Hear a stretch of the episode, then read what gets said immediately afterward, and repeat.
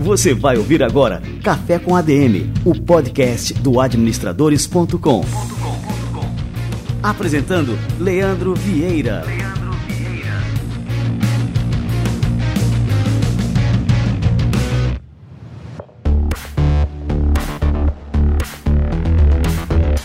Alô, alô, pessoal, tudo bem? Vocês não estão no podcast errado. A voz está diferente, o sotaque está diferente, mas eu já explico. Aqui quem fala é o Simão Mairins, diretor de operações do Administradores, e neste momento o substituto do Leandro aqui na apresentação do Café com ADM. O nosso mestre está de férias e ao longo das próximas três semanas eu vou substituí-lo por aqui e espero aqui honrar a posição. Espero estar à altura do Leandro aqui com vocês. Hoje a gente vai ter um bate-papo muito legal com o Paulo Romariz, que ele é o diretor de comunicação corporativa da Visa. A gente vai ter um bate-papo muito legal sobre comunicação, estratégias de comunicação para mídias sociais, gestão de crise.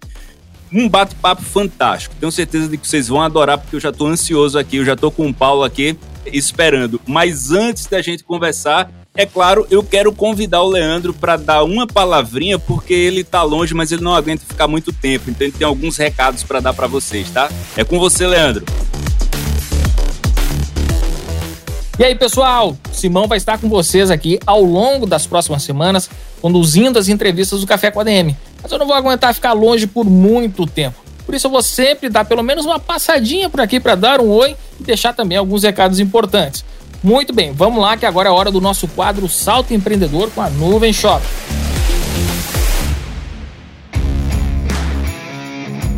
Salto Empreendedor com a Nuvem Shop.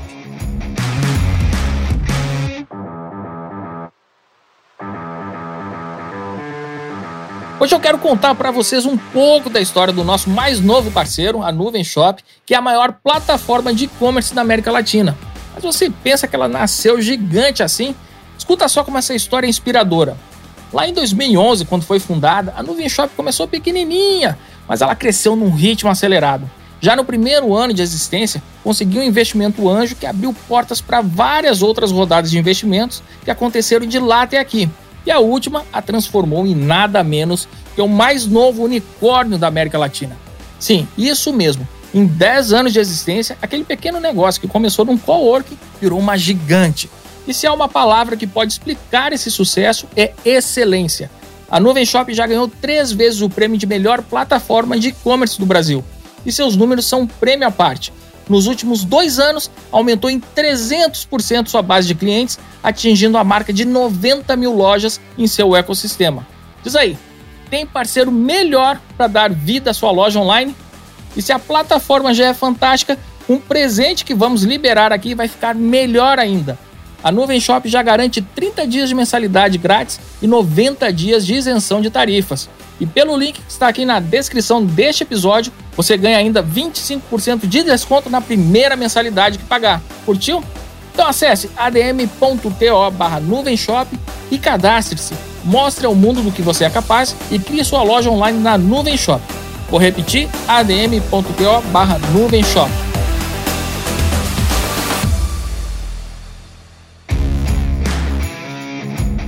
Salto empreendedor com a Nuvem Shop.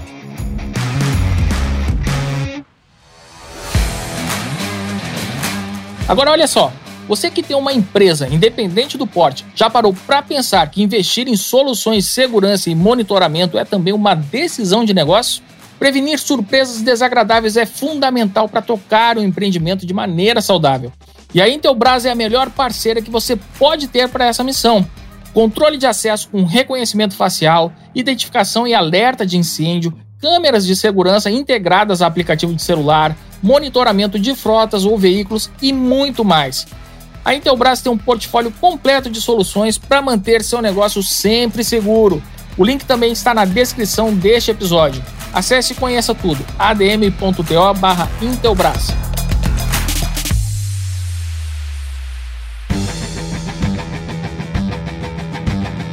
E agora eu vou dar uma dica para quem já se formou e ainda não deu aquele segundo passo rumo à pós-graduação.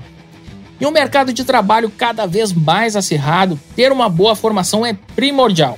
E uma pós no currículo segue sendo importante e diferencial. Se liga só, um estudo feito pela Semesp no ano passado mostrou que profissionais com cursos de especialização ganham até cinco vezes mais do que aqueles que têm apenas graduação, sabia? Pois é, por isso quero deixar uma dica: a pós da PUC São Paulo. Você que escuta o Café com a DM, saiba que todos os cursos de especialização ou de extensão da PUC São Paulo, com inscrições abertas para este primeiro semestre de 2022, estão com descontos de até 25% em todas as mensalidades. Mas é por tempo limitado. Estratégia empresarial, gestão de projetos sociais em organizações de terceiro setor, marketing inteligência competitiva, MBA em controladoria e gestão estratégica de negócios, MBA em gestão de negócios e tem muito mais. Você acredita na força do conhecimento? A PUC São Paulo também. Acesse pucsp.br.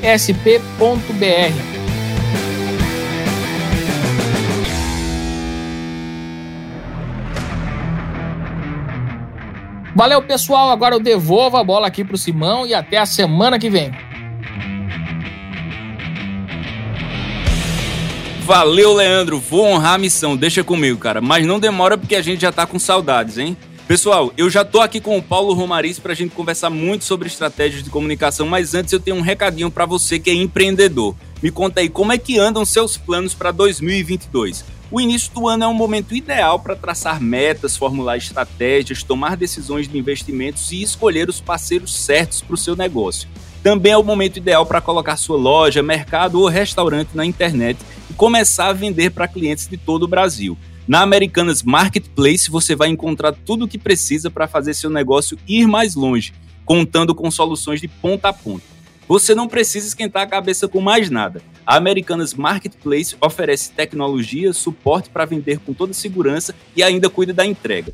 Calma aí que ainda tem outro enorme benefício. Com apenas um cadastro na Americanas Marketplace, sua loja aparece ao mesmo tempo na Americanas, Submarino e Shoptime. Isso significa mais tráfego qualificado e mais oportunidade de venda. Não deixe para outra hora. Acesse o link aqui na descrição do programa, cadastre seu negócio em um dos maiores e-commerces do Brasil e se prepare para alcançar os melhores resultados. Americanas Marketplace. Somar para o seu negócio ir mais longe.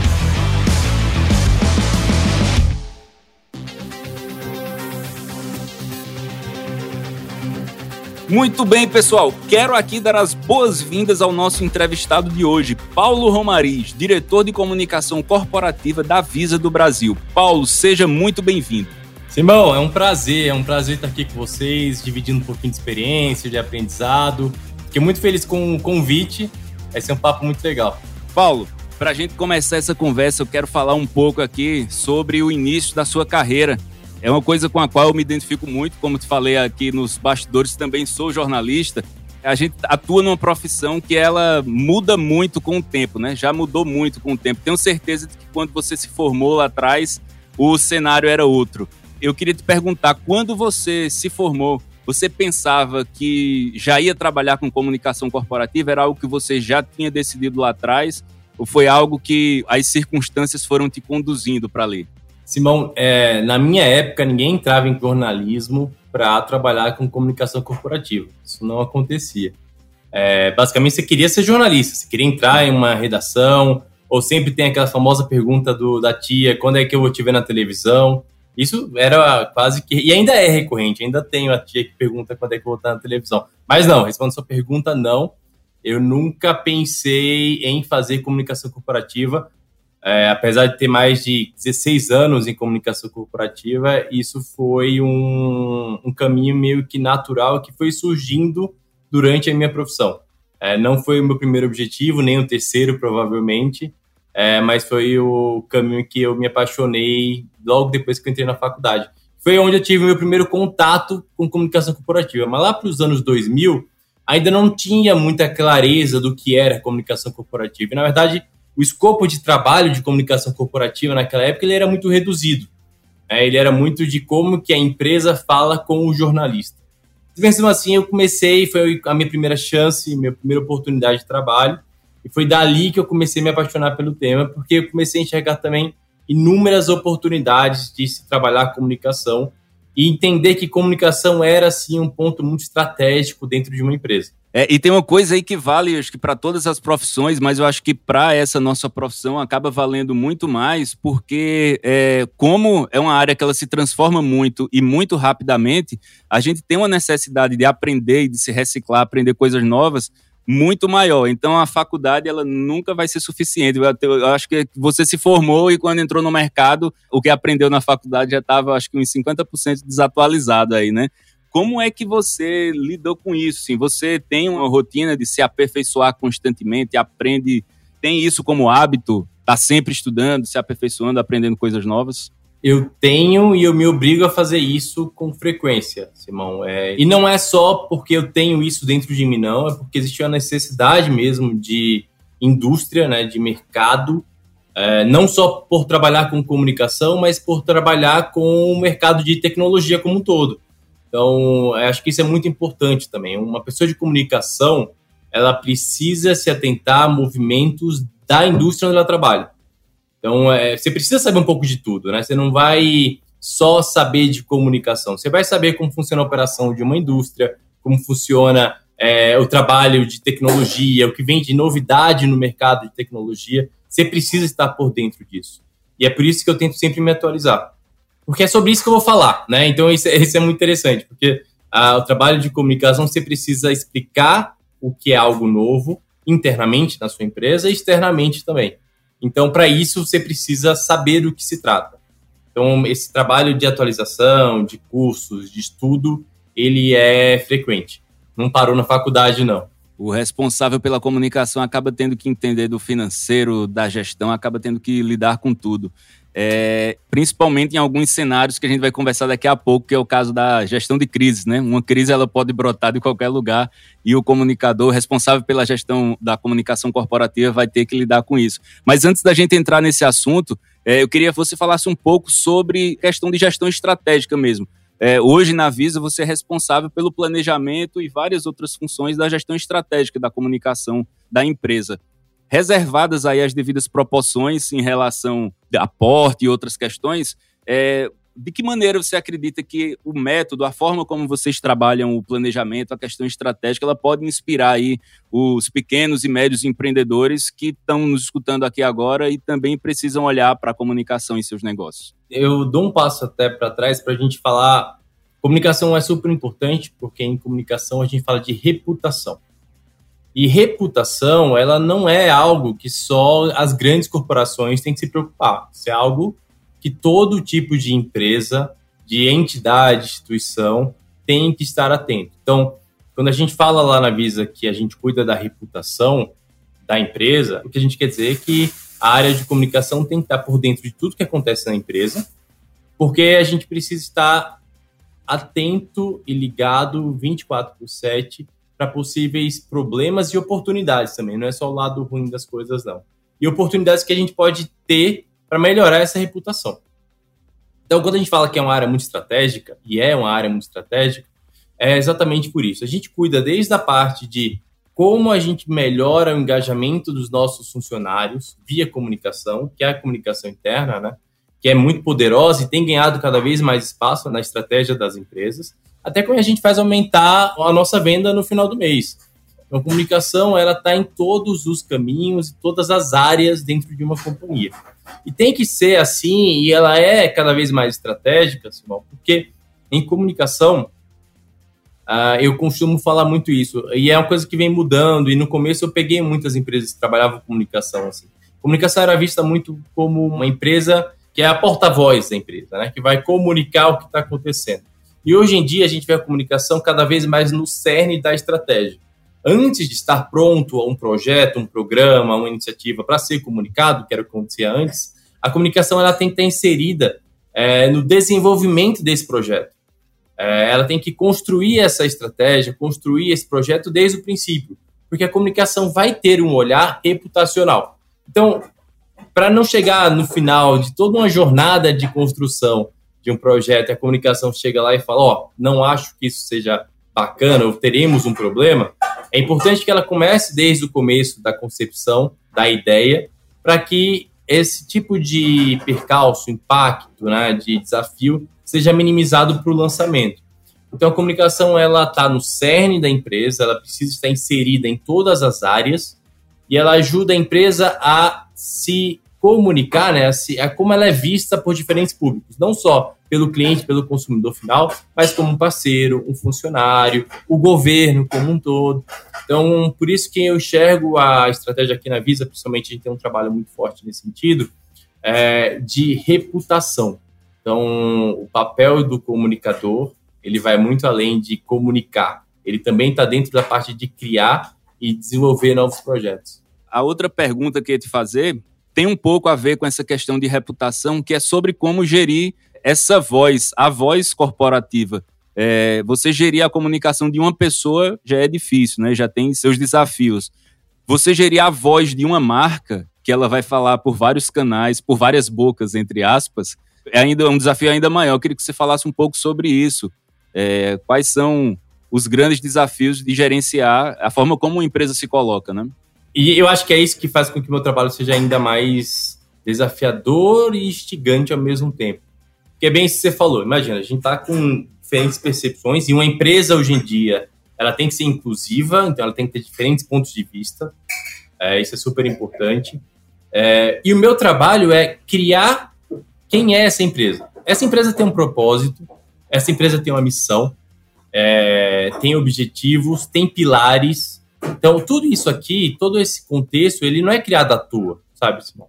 Ele tem uma importância, porque é ele que vai nortear todo o trabalho de comunicação e, ao mesmo tempo, é ele que vai, que tem que ser um norte para toda a equipe, para todo o time, seja de finanças, de RH, marketing, operações, segurança. Todo mundo tem que ter muita clareza é, quando entra na empresa, quem é a empresa que eu trabalho, com quem ela quer falar, qual é a mensagem que ela quer passar qual é o objetivo e qual é o propósito dela. Tá? Que missão essa empresa tem. E, e o trabalho de comunicação é esse. Eu, eu, preciso que todo mundo saiba disso. Preciso que seja uníssono. Eu preciso que o, o seu Zé, que trabalha na área X, quando tiver uma reunião com o um cliente, ele tenha a mesma mensagem que o presidente que vai fazer uma reunião lá fora, no exterior, com um cliente internacional. A mensagem ela precisa ser a mesma.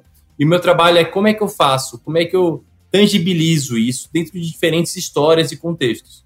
E canais também, né? Hoje em dia a gente tem cada vez um repertório muito maior de canais, então como é que eu transformo, que eu faço com que essa comunicação e todas essas informações sejam é, interpretadas da melhor forma por diferentes públicos.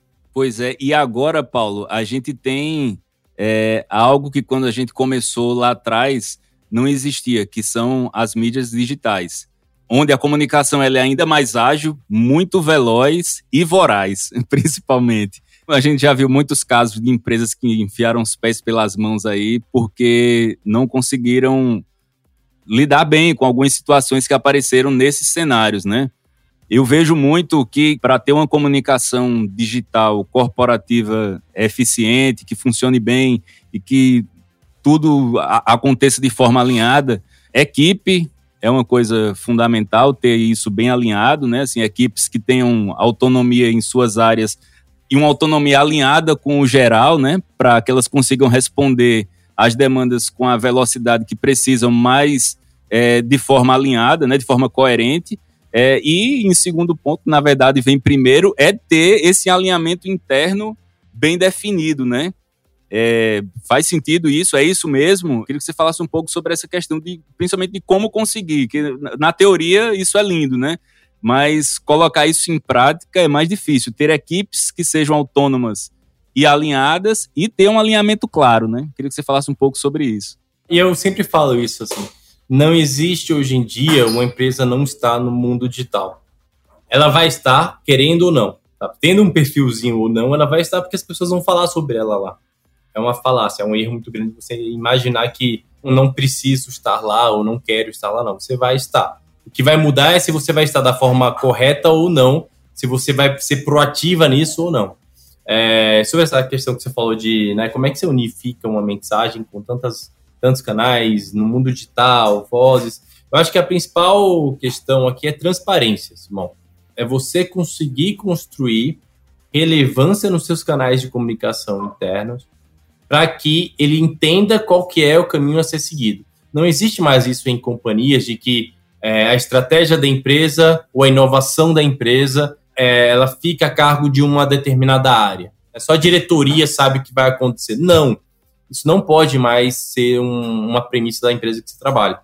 Toda empresa do estagiário, e eu falo isso em todos os níveis, né? Eu citei o estagiário, mas pode ser analista, coordenador, gerente, enfim.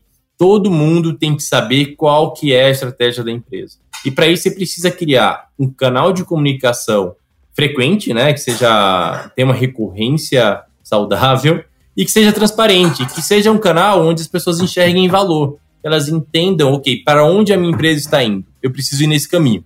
Qual que é o direcionamento? Então, por quando eu falo de transparência, é muito disso, de você pegar a informação. Muitas vezes ela está presa, ela pode estar ali na, na diretoria da sua empresa, né, na, na autoliderança, e levá-la para todo mundo.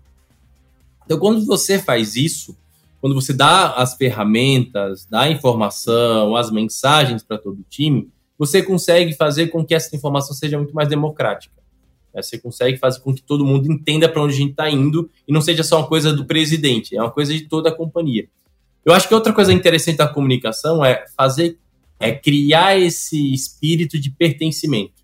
A estratégia ou a conquista de uma companhia, ela não é mérito de uma pessoa, né? Não é o presidente que conseguiu, é mérito de, de centenas, dezenas, né, de pessoas que estão trabalhando para aquilo.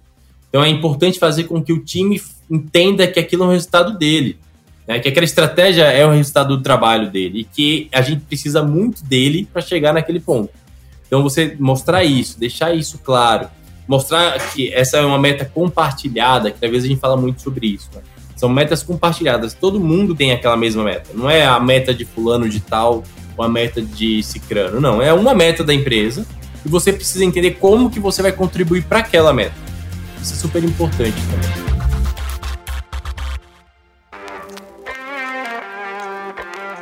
A gente vai falar um pouco sobre gestão de crise. E aí a gente tem dois cenários. Tem aquela crise que cai na mesa do gestor de comunicação para ele lidar com ela, uma crise que foi provocada por um outro setor e ele vai ter que dar um jeito de lidar com ela. Mas a gente vê também muitos casos de crise que estão relacionadas a esses cancelamentos digitais que elas são provocadas pela própria comunicação, né? Às vezes uma comunicação errada, uma forma como um post saiu ali numa rede social, um material que saiu. E eu acho que isso é muito fruto dessa falta de comunicação interna, né? De alinhamento interno. Então, antes da gente falar sobre como a comunicação resolveu uma crise que vem de outro setor para ela tratar, para ela conduzir, eu queria que você falasse um pouco como a comunicação evitar essa crise que pode ser provocada por ela, né? É, é isso é interessante porque ninguém quer crise, ninguém espera isso, né? O papel de comunicador ele é muito mais importante numa crise, ganha um destaque muito grande, infelizmente. Mas é muito importante deixar claro que o trabalho não começa quando a crise aparece. Existe um trabalho que tem que ser feito prévio de planejamento para evitar que a crise aconteça, ou se a crise acontecer, que pode acontecer, e você não tem ferramenta para impedir que isso aconteça, crises acontecem, mas você precisa ter na mente e já dentro da sua empresa um plano, um processo claro do que fazer quando a crise acontecer, para onde ir, quem deve ser contatado, com quem a gente deve procurar, porque uma questão fundamental da crise é o tempo, né? Na crise, o principal problema é tempo. Você precisa de tempo, mas você não tem esse tempo, porque a crise, e hoje em dia você já falou isso no começo, com o mundo digital, a crise ela ganha proporções gigantescas em curto período de tempo. Então, por isso que essa questão de planejamento é muito importante. Você precisa ter seus, que a gente chama aqui internamente de mensagens reativas prontas. Você precisa antever muito os problemas. Que muitas vezes eu escuto muito isso aqui dentro de, ah, Paulo, você é o advogado do diabo, você vem com problemas que não vão acontecer. Eu sei que não vão acontecer.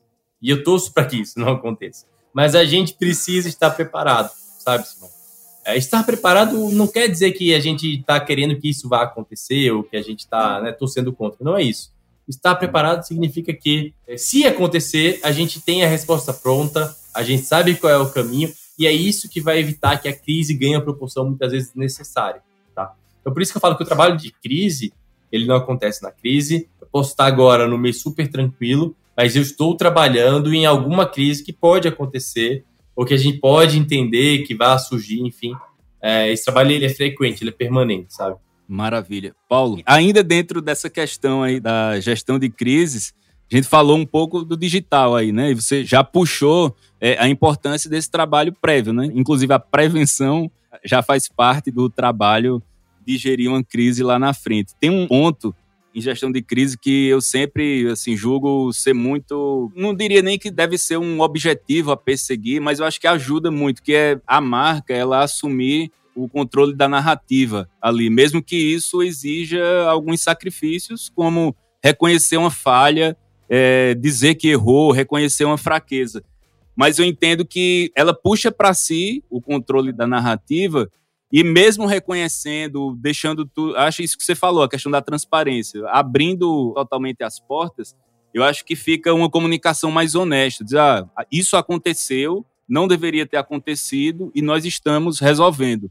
E aí eu acho que fica mais fácil de lidar. O que, que você acha sobre esse assunto aí, Paulo? É exatamente isso. Aí é o que você falou mesmo, é transparência.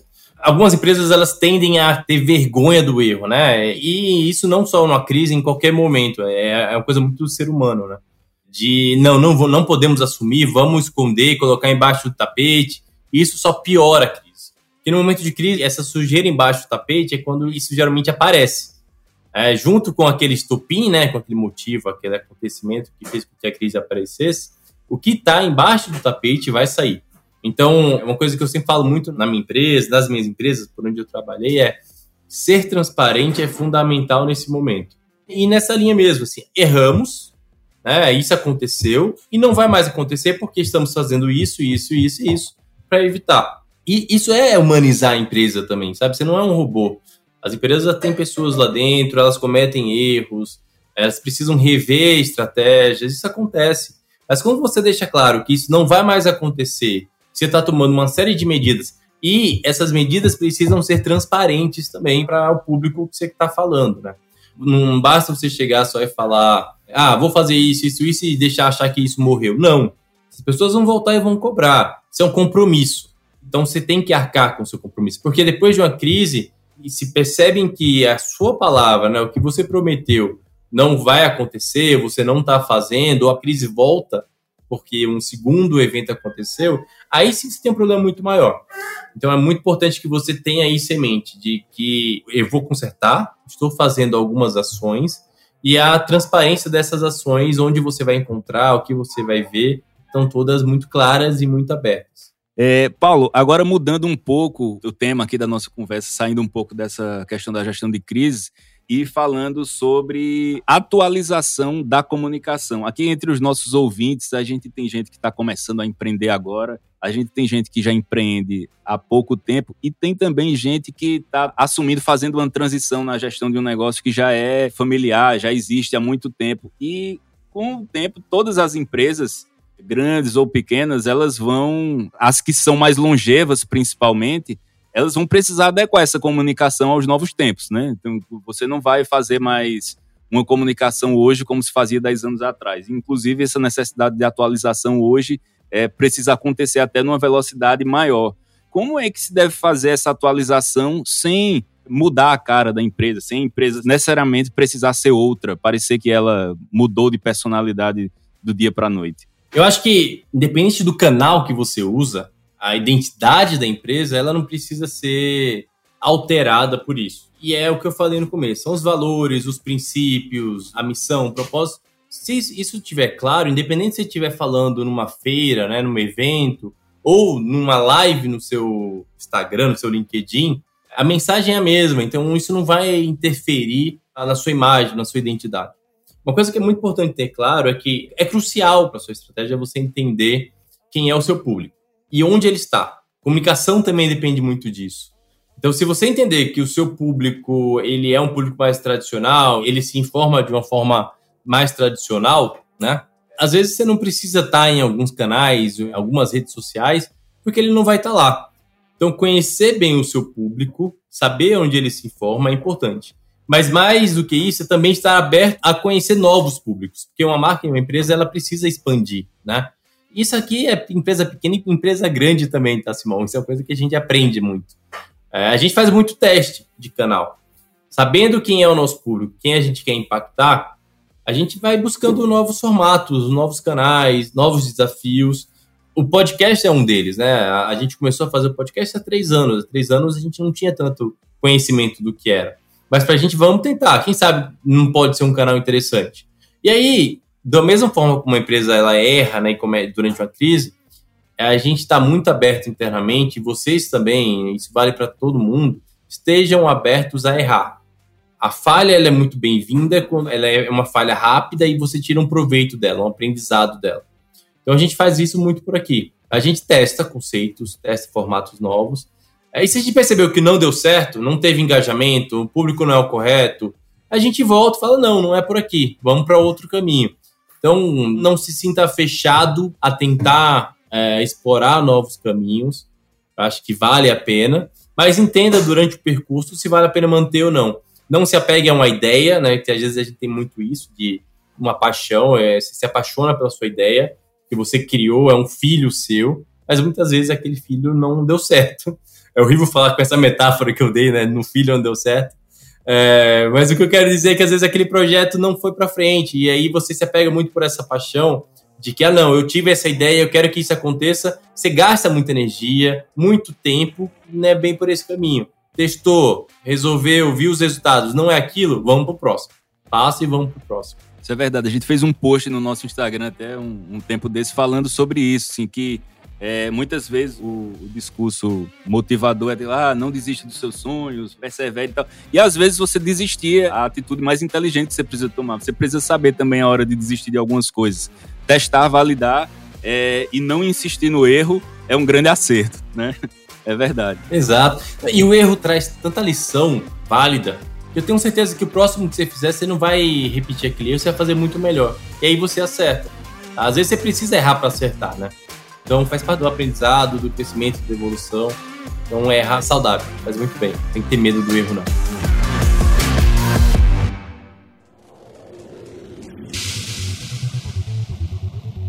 errar é parte do processo do acerto, né? Muitos acertos eles só acontecem porque aconteceu um erro lá atrás que orientou corretamente o caminho, né?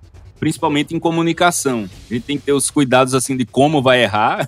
Eu acho que principalmente o erro ele tem que ser tem a hora certa de errar também, né? Acho que você transformar o erro algo recorrente também acaba virando problemático. Acho que o erro ele precisa vir ali principalmente naquela parte de validação, né? O problema é que às vezes a gente tem uma necessidade de testar, validar, errar e acertar muito rapidamente, um intervalo muito curto ali. Principalmente quando a gente vê, quando começam a acontecer alguns processos de mudança. O Administradores já existe aí há 20 anos, é um negócio nativo digital, e a gente já passou por várias fases, né? Assim, inclusive a gente percebe que a comunicação, às vezes ela acaba sendo cíclica. Quando a gente começou lá atrás, quando as pessoas ainda faziam sites só no, no front page ali, os podcasts, eles eram um formato é, que estava em voga naquela época, eu acho que até por questões tecnológicas, né? O áudio, ele era menos pesado, um arquivo menos pesado para a internet daquela época, que era mais leve.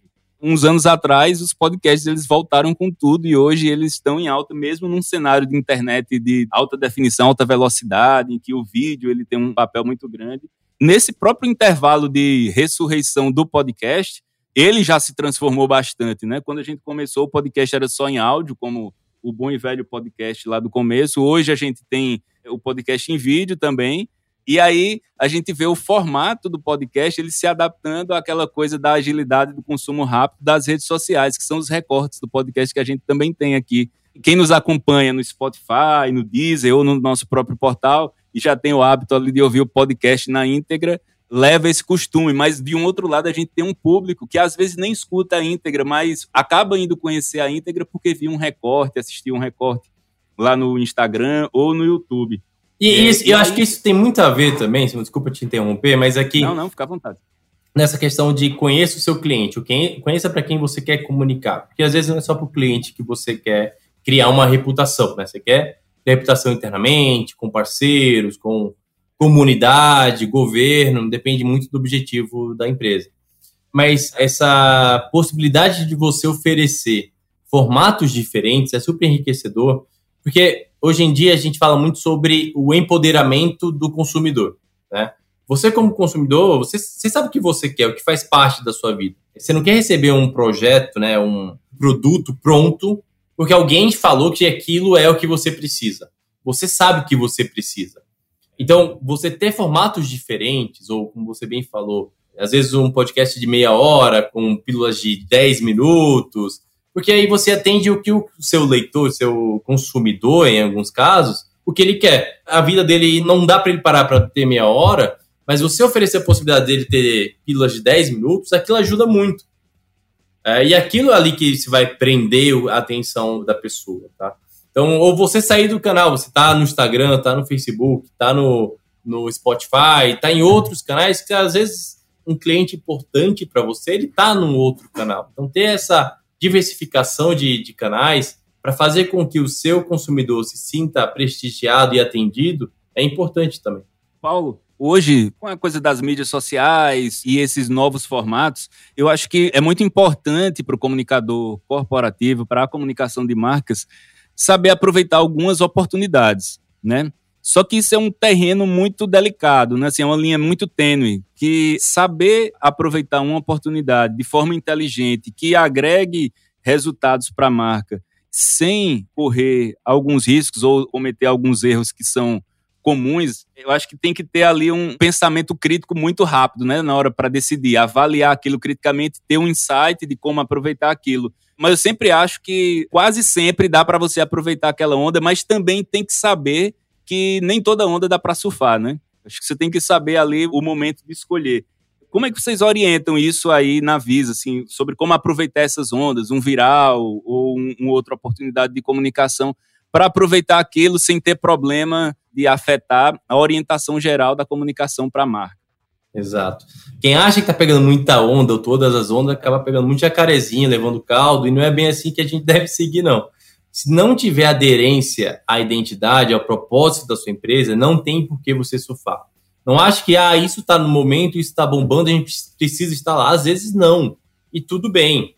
Tá? E, de novo, é o que eu falei, você tem que considerar várias variáveis. Tem que considerar se o seu público entende aquilo, se ele está seguindo a tendência ou se ele está presente nela, se tem a ver com o que você quer como corporação. Porque se você está no meio de uma onda que não dialoga com seu histórico, com quem você é, com o que você prega, não vai ter aderência, as pessoas não vão entender, vai ficar confuso.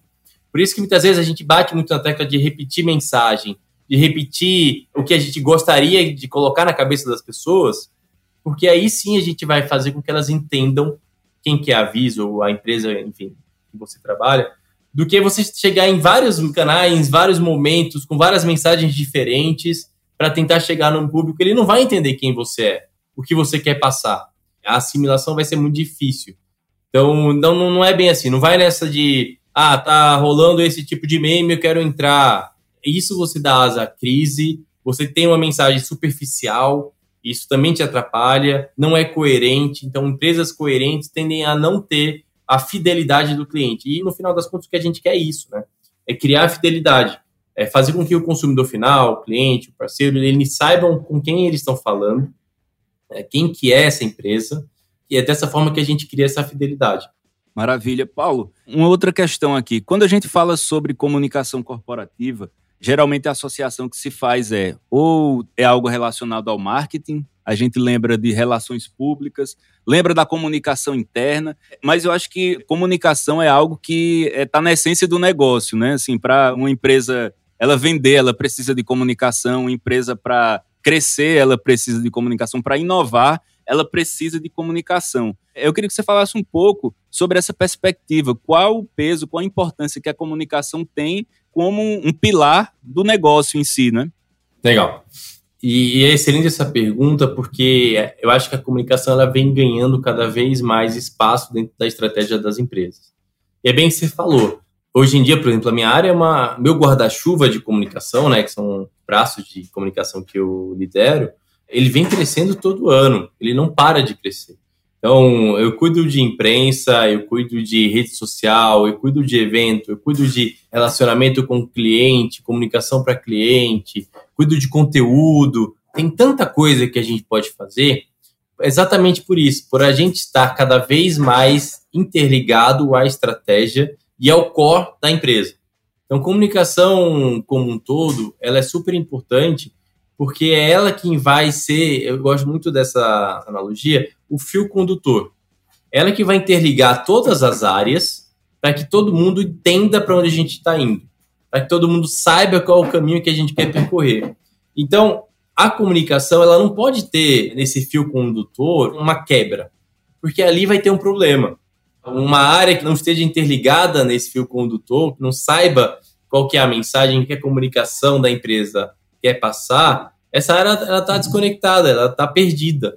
E ela pode acabar oferecendo um risco para a empresa. Então é por isso que a área de comunicação é tão estratégica, é tão crucial, porque ela faz com que todo mundo ande junto, todo mundo de mão dada, todo mundo sabendo para onde a gente vai, e a gente vai junto para lá. A gente não vai um primeiro, depois o outro, ou cada um para o lado, não. Vamos juntos para onde a gente quer chegar. E é isso que a comunicação faz. Tentando ser bem didático, a gente interliga todas as áreas, a gente leva a informação para todo mundo, para que todo mundo caminhe na mesma direção. Maravilha, Paulo. O nosso bate-papo aqui está fantástico, mas a gente já está chegando ao fim.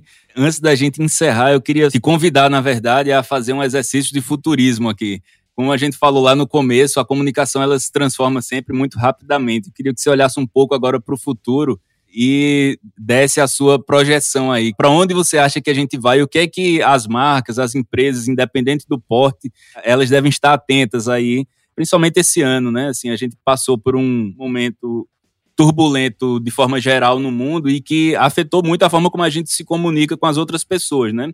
Como a gente trabalha no geral e como as empresas operam, né? Eu queria que você falasse um pouco agora para onde a gente vai e como vai ser a comunicação nesse caminho.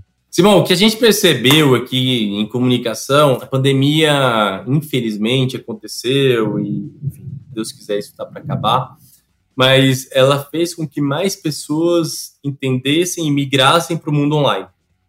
Inúmeros contextos, né? Pagando mais de forma online, comprando coisas e visitando lugares de forma online, mas também ganhando e recebendo mais informações de forma digital.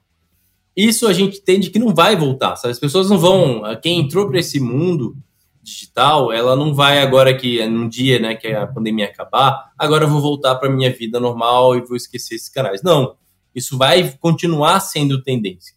Então, se você, dono de um pequeno e médio comércio, você foi obrigado, vamos chamar assim, a migrar para o mundo online por causa da pandemia, não pense que depois que ela acabar, você vai voltar para sua loja e isso esquecer o mundo online. Não faça isso.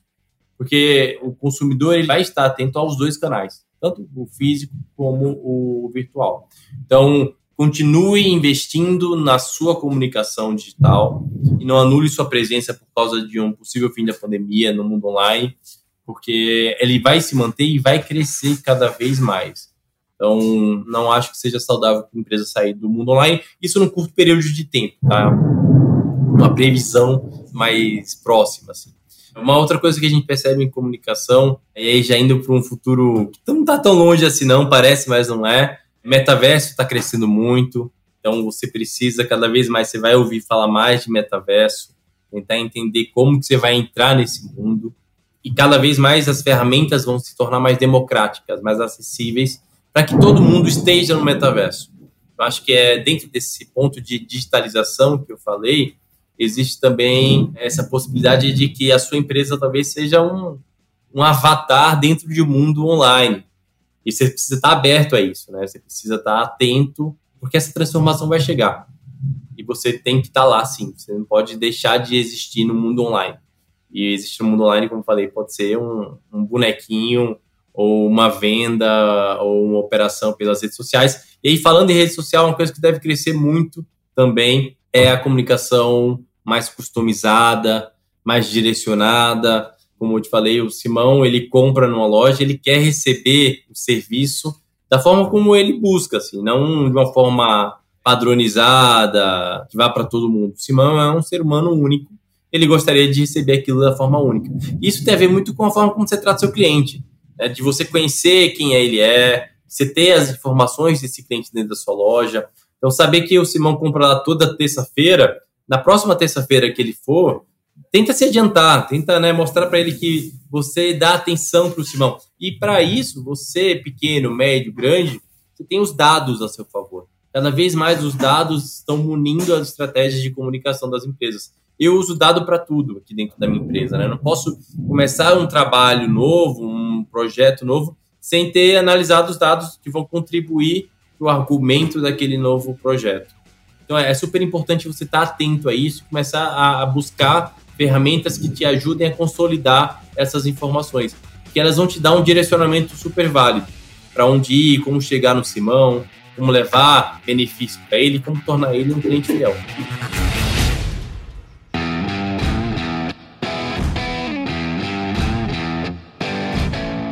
Maravilha, Paulo. Eu só tenho aqui a te agradecer por esse momento de muito aprendizado. Tenho certeza de que os nossos ouvintes aprenderam muito, assim como eu aprendi também. Muito obrigado aí pelo seu tempo, pela sua participação aqui no Café com a DM. A gente ficou muito honrado de te receber aqui e espero que volte, né? Venha mais vezes, que a gente está sempre de portas abertas para conversas inteligentes como essas. Que bom, fico muito feliz. Para mim foi um prazer também estar aqui com vocês, Simão. Então, sempre que precisar, à tua disposição. Dizer que, independente do tamanho da sua empresa, acredite em comunicação, né? falem mais, sejam transparentes, né? sejam agregadores, porque comunicação tem o poder de mudar muitos negócios. Comunicação é um negócio e comunicação apoia muitas áreas e muitos negócios e ajuda a crescer. Então, se você tiver em dúvida se vale a pena ou não seguir com comunicação, o que fazer, minha sugestão é que vá atrás, que vale muito a pena. Isso também é uma coisa super importante. Você pode ser um grande comunicador. Tem várias ferramentas aí disponíveis para ensinar o que fazer, os primeiros passos. Tem profissionais do mercado estão atentos à necessidade do pequeno e médio empresário. Então, dê esse espaço para comunicação que você vai ter muito a ganhar com isso. E obrigado, obrigado aí pela oportunidade. Sempre que vocês precisarem, é só entrar em contato com a tua disposição. Obrigado, pessoal. Obrigado, Paulo. Obrigado a você também que ficou aqui com a gente, escutou o Café com a DM até o fim. Na semana que vem a gente está de volta. Eu conversei com Paulo Romariz, diretor de comunicação corporativa da Visa. Obrigado, pessoal. Até a próxima.